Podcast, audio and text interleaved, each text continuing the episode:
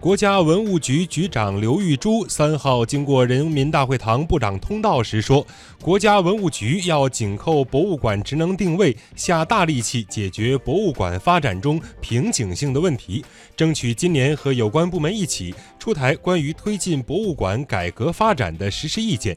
刘玉珠同时强调，博物馆是文化遗产机构，尤其是对于遗址类博物馆和古建筑为主体的博物馆来说，文物的安全保护应放在第一位，不能有任何弱化和松懈。